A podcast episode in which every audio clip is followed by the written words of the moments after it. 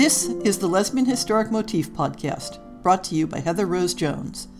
The show looks at lesbian and sapphic themes in history and literature, and historical fiction with queer female characters, including fantastic versions of the past. We present research, interviews, news of the field, book listings, and original historical fiction for your enjoyment. For even more historic research, check out our blog,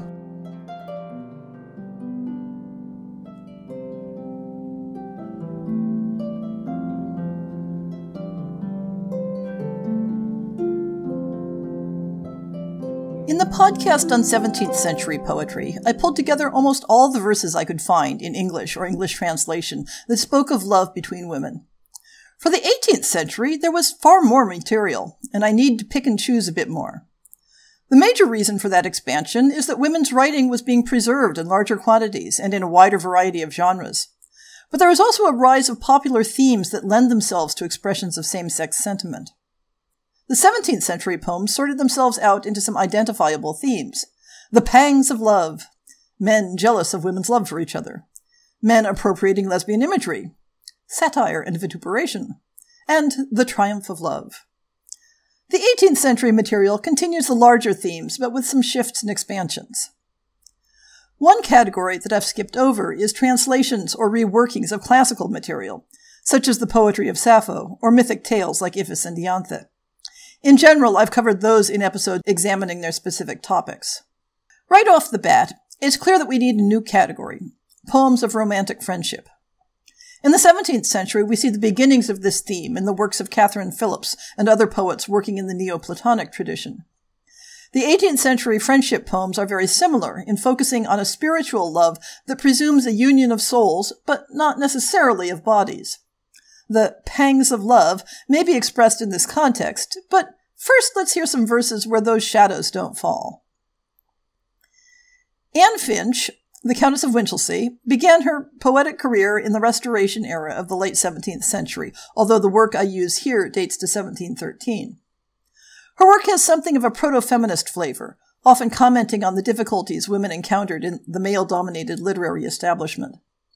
Her works sometimes reference that of other female poets, such as Catherine Phillips or Aphra Behn, and like the work of Philip, she emphasizes the equality of men and women on a spiritual level.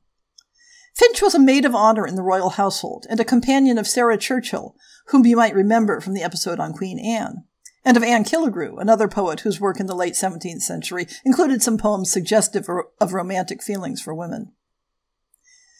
Anne Finch's friendship poems are tender and passionate, but were written within the context of an amicable and loving marriage. Her husband was a significant supporter of her poetic career. It's important to remember that one of the reasons romantic friendship was so openly acceptable was that it was not seen as inherently incompatible with loving relationships with and marriage to men. We mustn't interpret these poems as indicating an orientation in the modern sense but as operating within an understanding that souls were what loved, and that the gender of souls could be immaterial. Practical considerations meant that the ways that love was expressed differed depending on the object of affection, and that women were perhaps more free to make public expression of the passionate feelings they had for their female friends, specifically because there was no inherent expectation of a sexual component. Like many of her contemporaries, Anne Finch used poetic noms de plume in her work for herself as well as for those her poems were addressed to. Finch was Ardelia, as in the following work, Friendship Between Ephelia and Ardelia, from 1713, written in the form of a dialogue. Ephelia, the other voice in this poem, may be the as yet unidentified author from the same social circle of several poems also on themes of female friendship. In the poem, the alternation between Ardelia and Ephelia is identified with tags, but I'll distinguish them by voice. What friendship is, Ardelia shew. Tis to love, as I love you. This account, so short, though kind, suits not my inquiring mind, therefore farther now repeat, what is friendship when complete? Tis to share all joy and grief, 'Tis to lend all due relief from the tongue, the heart, the hand. 'Tis to mortgage house and land before a friend be sold a slave. 'Tis to die upon a grave if a friend therein do lie. This indeed, though carried high, this, though more than e'er was done underneath the rolling sun, this has all been said before. Can Ardelia say no more? Words indeed no more can shew, but 'tis to love as I love you.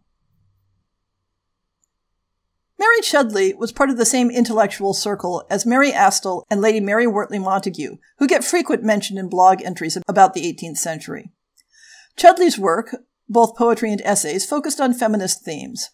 The negative attitudes towards marriage expressed in her work suggest her own may have been less than happy. The poems touching on female friendship invoke the image of an idyllic rustic retreat, a popular theme continuing over from the Neoplatonic pastoral motifs of the later 17th century. I have to confess from my own reading of Chudleigh's work that her writing doesn't strike the ear as among the most eloquent of today's poets.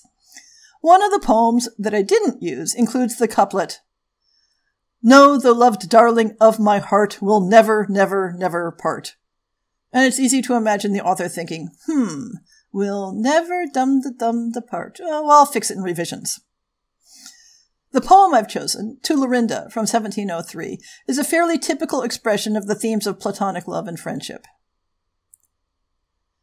Cease, dear Lerinda, cease admiring, why crowds and noise I disapprove. Whate'er I see abroad is tiring. Oh, let us to some cell remove, where all alone ourselves enjoying, enriched with innocence and peace, our noblest themes our thoughts employing. Let us our inward joys increase, and still the happy taste pursuing, raise our love and friendship higher, and thus the sacred flames renewing in ecstasies of bliss expire. Similar idealized sentiments appear in the romantic friendship poems of Elizabeth Singer Rowe. Much of her poetry was religious in nature, and this may account for the motif that the greatest joy of friendship is a spiritual reunion after death, as in this verse, To Cleone, published in a posthumous volume in 1739. From the bright realms and happy fields above the seats of pleasure and immortal love, where joys no more on airy chance depend, all health to thee from those gay climes I send. For thee my tender passion is the same, nor death itself has quenched the noble flame. For charms like thine forever fix the mind, and with eternal obligations bind. And when kind fate shall my Cleone free from the dull fetters of mortality, I'll meet thy parting soul, and guide my fair in triumph through the lightsome fields of air, till thou shalt gain the blissful seats and bowers and shining plains decked with unfading flowers. Their nobler heights our friendship shall improve, for flames like ours bright spirits feel above, and tune their golden harps to the soft notes of love. The sacred subject swells each heavenly breast, and in their looks its transports are expressed. How do we define the dividing line between close friendships and a more particular exclusive relationship, or at least the desire for one? One hint may come when jealousy or feelings of abandonment define the nature of a bond by its absence. I explore that theme a bit more in a later group of poems, but here in Elizabeth Thomas's To Clemena, we see the rise and fall of emotions, thinking that an intimate friend may have transferred affections to another. Thomas was another member of the literary circle that included Mary Astell, Lady Mary Wortley Montagu, and Mary Chudleigh. Reading through the biographies of these women, one gets a sense of how interconnected English literary lives were at the time. No one was writing in a vacuum, and the sharing of themes and motifs is part of the way their work is a constant ongoing conversation. In this poem from 1722, Thomas addresses an absent friend, framing her doubts as an imagined conversation with the gossiping meddler. Clemena, if you are indeed the friend you have professed, your kindness now exert with speed, and give me back my rest.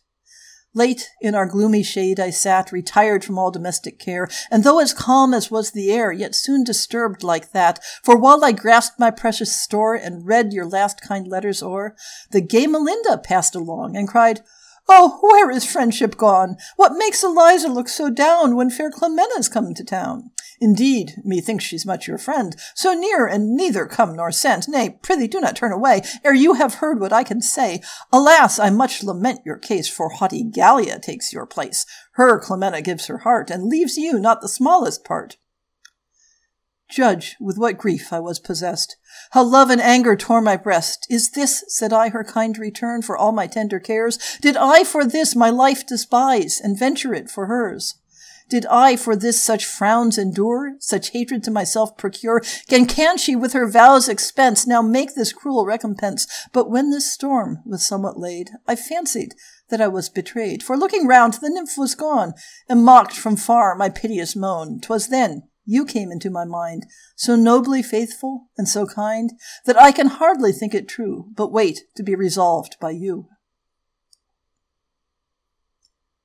In the 17th century, there seemed to be an entire genre of men's poems complaining about how the close friendships of women were shutting them out and making the women unavailable for heterosexual relations.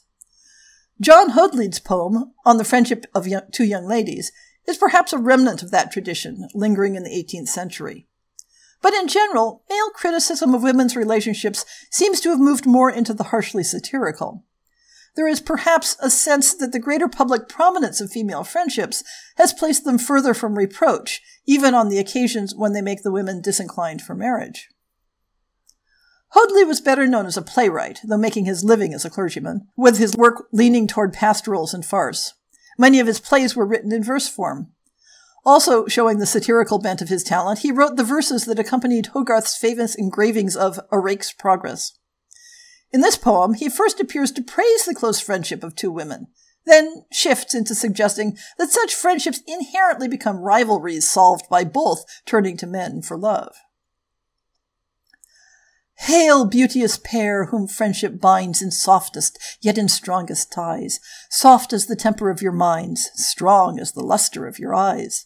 So Venus's doves in couples flew, and friendly steer their equal course, whose feathers Cupid's shafts supply, and wing them with resistless force. Thus as you move love's tender flame, like that of friendship, paler burns. Both our divided passion claim, and friends and rivals prove by turns. Then ease yourselves, and bless mankind. Friendship so cursed no more pursue. In wedlock's rosy bower you'll find the joys of love and friendship too. But women were becoming more forthright about rejecting the idea that marriage was a universal goal, or even a necessary evil. The anonymous poem, Chloe to Artemisia, published in 1720, is quite blunt on the subject. Note that the reference here to the sex means the opposite sex, that is, men. While vulgar souls their vulgar love pursue, and in the common way themselves undo, impairing health and fame, and risking life to be a mistress, or, what's worse, a wife, we, whom a nicer taste has raised above the dangerous follies of such slavish love, despise the sex, and in ourselves we find pleasures for their gross senses too refined. Let brutish men, made by our weakness vain, boast of the easy conquest they obtain. Let the poor loving wretch do all she can, and all won't please the ungrateful tyrant man. We'll scorn the monster and his mistress too, and show the world what women ought to do. Not all women were quite so forthright in their opinions, but marriage was sometimes framed as being in direct rivalry with female friendships. We may recall Catherine Phillips offering similar sentiments. Susanna Highmore Duncombe recounts a series of hazards to the intimate friendship she longs for in To Aspasia from 1751, a poem addressed to the woman she hopes will prove truer than those who came before her. The poem is a bit of an extensive catalogue of disrupted friendships, including an explanation of how she won't recount one story as a favor to the sister of the faithless one. Listen for the reference to losing a friend to Hymen, which refers to the god of marriage and not the anatomical feature. Note also the reference in the first verse to pursuing friendship in Dian's grove, that is, among the followers of the goddess Diana who rejected marriage. Wisdom, Aspasia, by thy gentle muse, warns me to shun the dangerous paths of love, and rather those of sober friendship choose, with cheerful liberty in Dian's grove. Yet Led by fancy through deceitful ground, oft have I friendship sought, but sought in vain. Unfaithful friends with myrtle wreaths I crowned, unpleasing subjects of my plaintive strain. In youthful innocence, a school-day friend first gained my sister vows. Unhappy maid, how did I wipe thy tears, thy griefs attend, and how was all my tenderness repaid? No sooner grandeur, love, and fortune smiled than base ingratitude thy heart betrays. That friend forgot who all thy woes beguiled, lost in the sunshine of thy prosperous days. Save me, kind heaven, from smiling fortune's power, and may my wishes never meet success, if e'er I can forget one single hour the friend who gave me comfort in distress. Yet friendship's influence I again implored to heal the wounds by disappointment made. Friendship my soul to balmy peace restored, and sent a gentle virgin to my aid. Soft, modest, pensive, melancholy, fair, she seemed to love, and pining grief a prey, and I saw her fading cheek, and feared despair fed on her heart and stole her life away. But ah, how changed my friend, how vain my fears! Not death, but Hymen stole her from my heart. Another love dispelled her sighs and tears, and fame was left the secret to impart. Not twice the changing moon her course had run since first the pleasing youth was seen and loved. The fair in secret haste he wooed and won. No friend consulted, for no friend approved. Suspense not long my anxious bosom pained. My friend arrived. I clasped her to my breast. I wept. I smiled. Alternate passions reigned, till she the sad unwelcome tale confessed lost to her brother, country, and to me. A stranger wafts her to a foreign shore. She travels mountains and defies the sea, nor thinks of Albion or of Stella more. Sure nature, in her weakest, softest mold, formed my unhappy heart, false friendship's prey. Another story yet remains untold, which fond compassion bids me not display. The lovely sister of a faithless friend, weeping, entreats me spare of the recent tale. Her sighs I hear, her wishes I attend, and o'er her sister's failings draw the veil. This, my success in search of friendship's grove, where liberty and peace I hoped to find, and softened thus with grief deceitful love, in friendship's borrowed garb attacked my mind. No passion raging like the roaring main, but calm and gentle as a summer's sea, meek modesty and virtue in his train, what friendship ought, true love appeared to be. But soon was changed, alas, the pleasing scene. Soon threatening storms my timid heart alarmed, and love no more appeared with brow serene, but clothed in terrors and with dangers armed. From these enchanted bowers my steps I turn, and seek from prudence safety and repose. Her rigid lessons I resolve to learn, and gain that bliss which self-reproof bestows. Thus, dear Aspasia, my unhappy fate, my heart's first darling schemes all blasted. See, yet now my bosom glows with hope elate, fair friendship's blessings still to find with thee. By thee, conducted to the realms of peace, no more in plaintive strains the muse shall sing. Henceforth, with hymns of praise and grateful bliss, the groves shall echo and the valleys ring. Not all poems of romantic friendship focused only on the spiritual. The following three poems blend this theme with expressions of more sensual and erotic joys deriving from those relationships, or at least sought from them. Pauline de Simiane was a French poet, the granddaughter of the famous courtier and correspondent Madame de Sévigné, whose letters she edited for publication. As the two poems of hers that I've included were originally in French, the translations are not metrical. The first, Madrigal, encodes the homoerotic meaning in a complex set of mythological allusions to the goddess Diana and associated figures.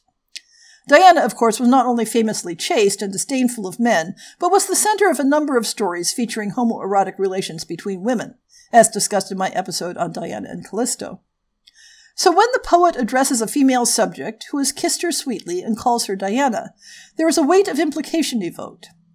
Don't treat me like Apollo, she says.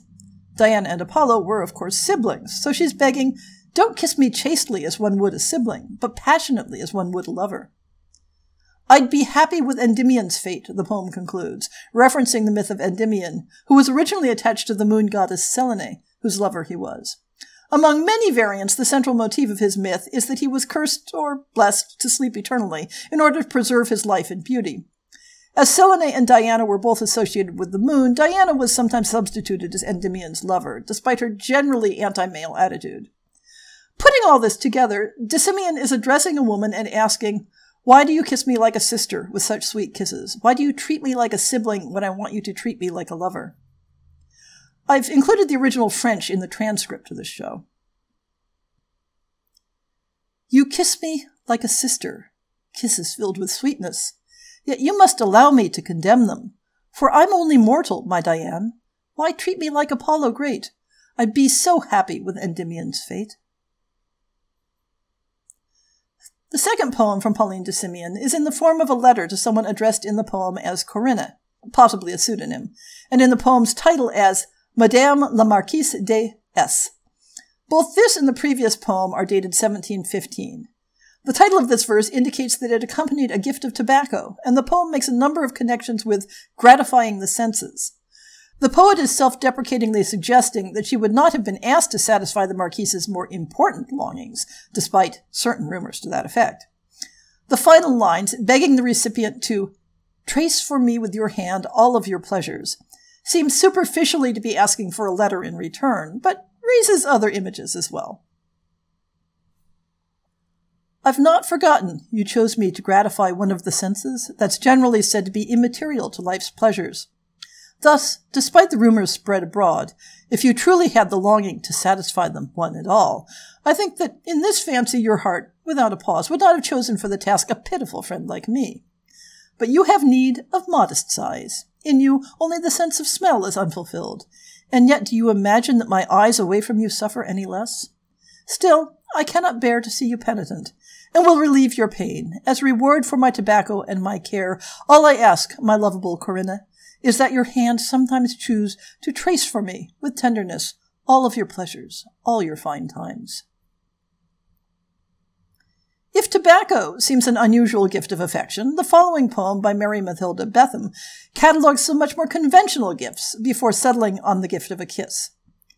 Betham was a diarist, writer, and miniature painter in the late 18th and early 19th century. She wrote a biographical dictionary of famous women, as well as four books of her poetry. Betham supported herself with her painting and writing, and did not marry. I don't know whether there are any guesses as to whom this Valentine poem was written in 1797. What shall I send my sweet today when all the woods attune in love? And I would show the lark and dove that I can love as well as they. I'll send a locket full of hair, but no, for it might chance to lie too near her heart, and I should die of love's sweet envy to be there. A violet is sweet to give. Ah, stay, she'd touch it with her lips, and after such complete eclipse, how could my soul consent to live? I'll send a kiss, for that would be the quickest sent, the lightest borne, and well I know tomorrow morn she'll send it back again to me. Go, happy winds, ah, do not stay enamoured of my lady's cheek, but hasten home, and I'll bespeak your services another day.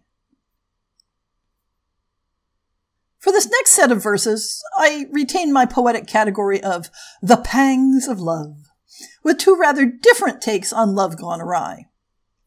Anna Seward was a well known and prolific poet who spent all her life in the relatively rural area of the Peak District, far from the literary circles of London. She was a friend of the Ladies of Llangollen and wrote poems referencing them in their home. Seward rejected marriage, both abstractly and in the form of specific offers. Her romantic relationships were all with women, though her commitment to caring for her father limited how she carried them out. Very notably, she fell in love with a younger woman named Honora Sneyd, who lived in their household for a while before marrying and thereby breaking Seward's heart. The following two poems mark the early adoration and the later hurt. First, Elegy written at the seaside and addressed to Miss Honora Sneyd, written around 1780. I write Honora on the sparkling sand. The envious waves forbid the trace to stay. Honora's name again adorns the strand. Again, the waters bear the prize away. So nature wrote her charms upon thy face, the cheeks light bloom, the lips in vermeiled dye, and every gay and every witching grace that youth's warm hours and beauty's stores supply. But time's stern tide, with cold oblivion's wave, shall soon dissolve each fair, each fading charm. In nature's self, so powerful, cannot save her own rich gifts from this o'erwhelming harm. Love and the muse can boast superior power. Indelible the letters they shall frame. They yield to no inevitable hour, but will on lasting tablets write thy name. The following poem, titled simply To Honora Sneyd, is only one of many breakup poems Seward wrote about what she considered Sneyd's betrayal. Some people dwell a bit too long. Honora, should that cruel time arrive when gainst my truth thou shouldst my errors poise, scorning remembrance of our vanished joys, when for the love-warm looks in which I'd live, but cold respect must greet me, that shall give no tender glance, no kind regretful sighs, when thou shalt pass me with averted eyes, feigning thou seest me not to sting and grieve and sicken my sad heart. I could not bear such dire eclipse of thy soul-cheering rays. I could not learn my struggling heart to tear from thy loved form, that through my memory stays, nor in the pale horizon of despair endure the wintry and the darkened days. Now we turn to a somewhat more light-hearted and borderline scandalous expression of the pangs of love. The verse has a rather complicated provenance, so forgive me for going into a bit of detail. In the 18th century, feuds between the fans of prominent opera singers were a thing. They'd show up to cheer on their favorite or heckle her rival. The theater managers considered these rivalries great for ticket sales and did nothing to discourage them. The rivalries between the stars themselves might go beyond jockeying for the best roles and even go as far as fisticuffs. One such rivalry was between the up and coming Faustina Bordoni and the established star Francesca Cuzzoni, who came to blows during a performance in 1727, a fight that was quickly satirized in broadsides and even in John Gay's The Beggar's Opera in 1728. The following poem purports to be a letter from Faustina Bordoni to one of her supporters. It can validly be doubted whether Bordoni herself wrote it, particularly given that it seems designed to cast aspersions on her reputation. The original gives the speaker's name as F in one place, but I've supplied the full name as Faustina from the attribution. Elsewhere, the name of the lady to whom the letter is supposedly addressed is left a blank, and there seems to be no good theory as to who might be indicated. I wanted to fill it in with something for the sake of the metrical flow, but the meter in that line is a bit of a mess and seems to call for a single unstressed syllable. So I read joy to the fair blank as joy to the fair one, and we'll leave it at that. There are a number of allusions that may be useful to know. The claim, ladies unpracticed in the art of love, a living Aretine in me may prove, is a reference to the dialogues of Renaissance author Pietro Aretino, which included discussions of sex between women. The classical pseudonyms Chloe and Thalestris may have been understood by contemporaries as specific women in Bordoni's circle. Thalestris was the name of an Amazon of legend. And the reference toward the end of the poem to Durastanti is to an earlier star soprano who had been supplanted by Bordoni's rival Cuzzoni. Condemn not, madam, as I write in haste, my thoughts confused, or any word misplaced. Of censoring tongues I scorn the little spite. In wild disorder, as I love, I write. In haste I write to ease your tortured mind. Spite of your jealousy, I still am kind. Unspotted as the sun my love shall rise, and soon dispel the fears that cloud your eyes. Let others for dear scandal search the town, or with superior fancy choose a gown. Others their heads with learned volumes fill, or boast of deeper science at quadrille. In the gay dance, let other nymphs excel. Faustina's glory lies in loving well. Of pleasure, all the various modes I know, in different degrees, its ebb and flow. Ladies, unpractised in the art of love, a living Aretine in me may prove. Propitious Venus, Grant me the power to give joy to the fair one. Tis for her I live. Cease then to let your jealous fancy rove, nor give me such a cruel proof of love. Am I in fault that crowds obsequious bend and rival beauties for my love contend? That fierce Thalestris has attacked my heart, or gentle Chloe cast a milder dart? To fierce Thalestris I disdain to yield and gentle Chloe ne'er shall gain the field. In vain she breathes her passion in my ear, for when you speak, I nothing else can hear. In vain with transport to my feet she flew. All joys are tasteless, but what come through you. Before your fatal face I chanced to see no cynic ever laughed at love like me. Inconstant as the wind, free as the air, I ranged from man to man, from fair to fair. I roved about like the industrious bee, first sucked the honey, then forsook the tree. In Venus's combats I have spent the day. Swiss-like I fought on any side for pay. But now I love, and your bewitching face has well avenged the cause of human race. Do justice to yourself. Review your charms, nor fear to see me in another's arms. Have you not beauty equal to your youth? Look in your glass, and then suspect my truth. No passion tramontane in you I've found. By love and gratitude I'm doubly bound. You, first of all the British fair, declared I sung unrivaled, ere my voice you heard. By sympathy you felt each charm, each grace, and loved my person ere you saw my face. Nor was I coy or difficult to move when you revealed the story of your love. With such pathetic mirth you played your part and found an easy conquest of my heart. I felt a thrilling joy till then unknown, and loved with ardor equal to your own. Witness the transports of that happy day, when melting in each other's arms we lay, with velvet kiss your humid lips I pressed, and rode triumphant on your panting breast. Thus rode St. George, thus fearless thrust his dart up to the head in the fell dragon's heart. In ecstasy you cried, What joys are these! Not Durastanti's self so well could please. This is no sleepy husband's feeble might, the tasteless tribute of an ill-spent night. Such were our joys, Oh, could they always last? But greatest pleasures are the soonest past. Oh, did my power and will in concert move, and were my strength but equal to my love, the incredulous philosopher should see perpetual motion verified in me.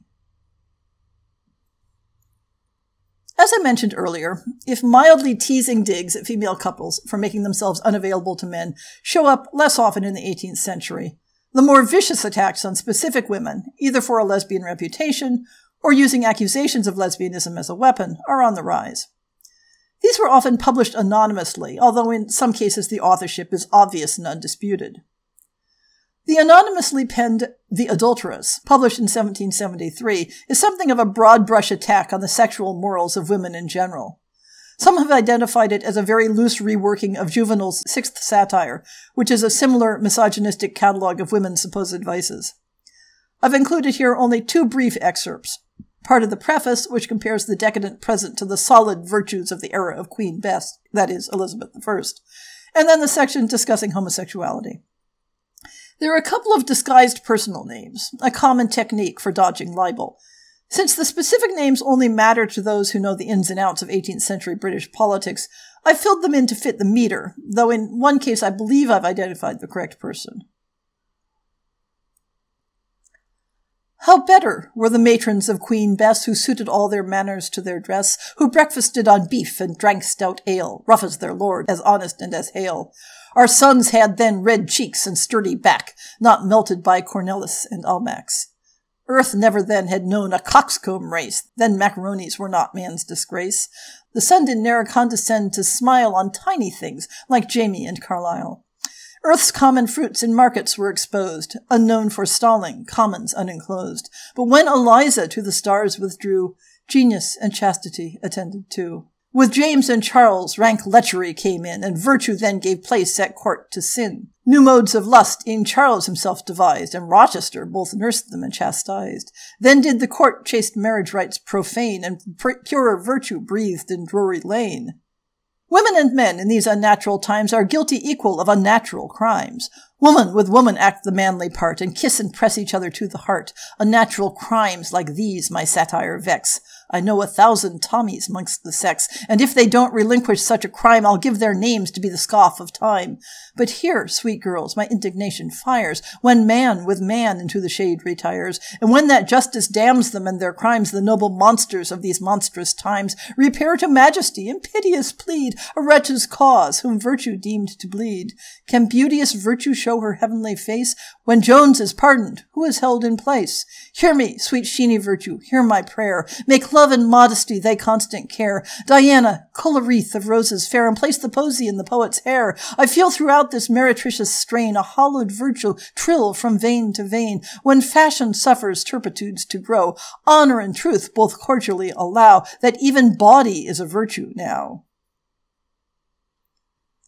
While The Adulteress takes aim at entire swaths of society, and as much at effeminate men as at Tommies, William King penned a much more pointed satire in revenge at a specific woman.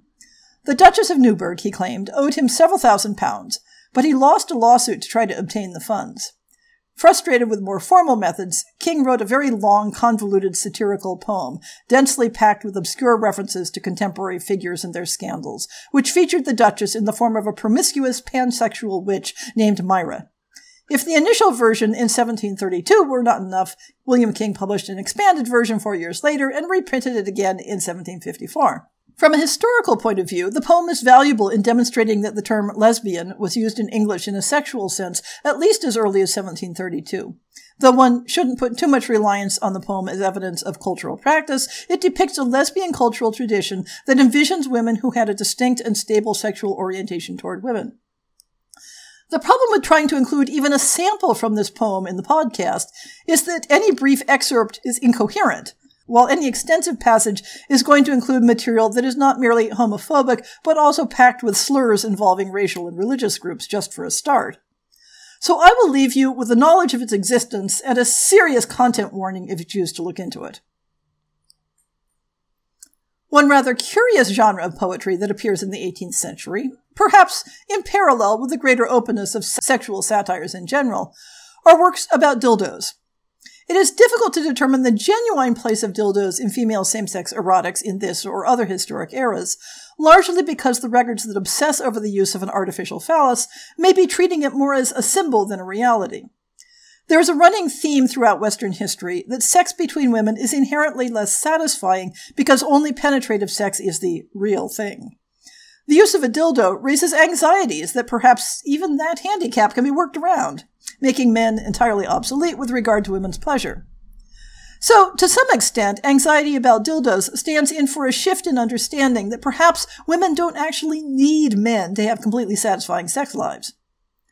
This anxiety rarely stands alone, but is typically accompanied by an accusation that if men were doing their proper job as lovers, then women wouldn't look elsewhere. In both the 17th and 18th centuries, satirical works combine accusations of male effeminacy and rampant sodomy with the vision of women consequently turning to each other or to dildos, or both, as a consequence.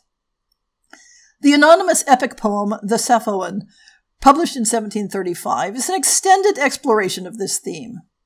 Following the naming conventions of the day, the title should be read as the Sappho Club or the Sappho Circle. The appearance of the name Myra in the text suggests a connection to William King's poem, The Toast, raising the possibility that King was the author of this poem as well. The poem contains extensive descriptions of sexual encounters and techniques between women, but is clearly intended as a satirical attack, either on lesbian sex in general or on a specific woman whose connection to the poem is no longer obvious to us. The general plot of the poem is thus. The Greek gods have been warned that the women of Olympus are sexually unsatisfied because the gods are all dallying with boys instead of paying attention to them. The mortal poet Sappho shows up and explains to the goddesses that there are other ways to get satisfaction. An extensive catalog of techniques and implements are discussed before Sappho settles down to displaying and demonstrating an ivory dildo. There is an underlying message that all of these delights are less satisfactory than sex with men were that only available. The poem begins with this warning to contemporaries before moving on to the classical setting. Swains of Britannia's happy gladsome isle, who wait submissive on the fair one's smile, and all the soothing arts of lovers try, in hopes to make the cruel nymph comply, know, whilst you idle thus away your time, women in secret joys consume their prime. Some favorite maid or handy young coquette steals the rich prize you vainly strive to get. Of them be cautious, but the artful prude watch most, for she will thoughtless girls delude at break of day when you have often mourned your tender billet doux unread returned, and thought some happier rival in the place, when you expected the long wished embrace, your lovely nymph in private quenched her flame with some experienced, well-known, crafty dame, who knew the softest way to reach her heart and proudly vied with nature in her art. Much later in the poem, Sappho arrives to save the day. Cease, cease, she cries, your needless search suspend. Well versed in love, let me the conflict end. A curious artist that through nature pride has every wish our hearts could form supplied. He gives us man without the plague of males, which will untired remain when nature fails. The conscious blush must rise whene'er I think what arts we use when drooping standards sink. In vain the lily hand with genial fire strives with fresh heat the mortals to inspire. When round their limbs robust we gently twine and fondly hope to make the centers join, repugnant to our joys, the ruler, dead, hangs like a faded flower its livid head. Nor can our heaving breasts new strength excite, the darting tongue no longer can invite. When we to rushing joy go boldly on, supine and indolent they tumble down. Balked in our bliss, we to reproaches fly, and noise and tumult for kind signs supply. No more we clasp him in our tender arms, no more his colder breast our bosom warms. Who then such frail felicity would trust or value those imperfect efforts most, when solid joys are always at command, and court the pressure of your eager hand? For this, the burnished ivory rears its head, waiting for coral of a lovely red. Or if too rude the polished engine seems, the velvet covering keeps it from extremes. Its shape complete, nor can ye aught despise, for to your choice they shall adapt the size. She said, and with a more majestic mien produced at once the wonderful machine. Not more the Greeks rejoiced when Ilium's fate, which on its stolen palladium did await, the sly Ulysses cautiously drew out and charmed the wondering chiefs and vulgar rout. With rapture all beheld it, and applause in eyes loud the silent image draws. Immediate trial is the next demand. The trial claims a gently trembling hand. Kind Sappho soon administers her aid and drives the dart into the yielding maid. Fond of the scheme, they strive to improve its use, and each will the most pleasing method choose. The poem continues on at some length and ends by suggesting that the use of such implements damages the health and those who use it will end in regret. Another poem, Monsieur Thing's Origin, published in 1722, has similar underlying themes, if fewer classical allusions. It personifies the dildo as a foreign lover bringing new sexual practices to England and spreading them throughout the world. You may be amused that when Monsieur Thing first arrives in London, he finds lodgings at a toy shop in Covent Garden.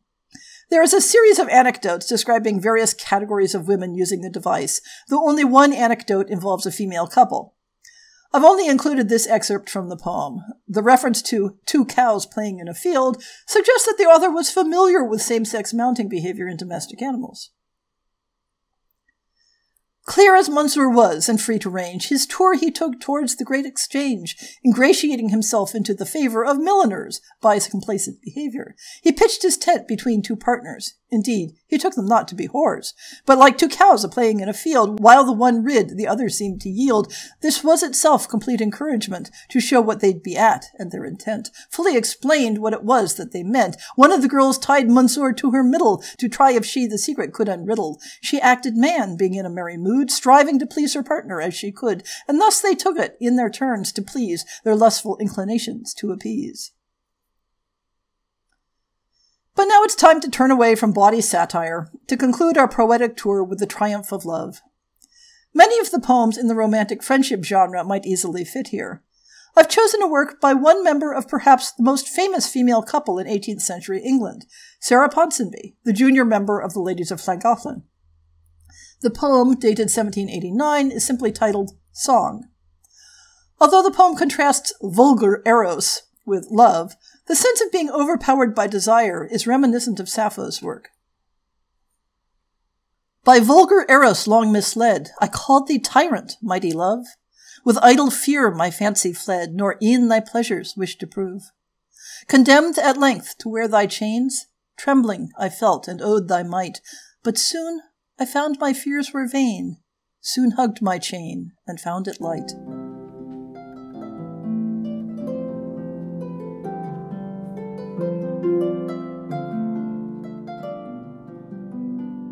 I hope you've enjoyed this episode of the Lesbian Historic Motif Podcast. See the show notes for links to people and topics. Most shows will have a transcript linked as well. If you have a book announcement, a topic suggestion, or might like to appear on the show, please drop me an email. If you enjoyed this podcast, please rate it and subscribe on your favorite podcast app, and consider supporting our Patreon.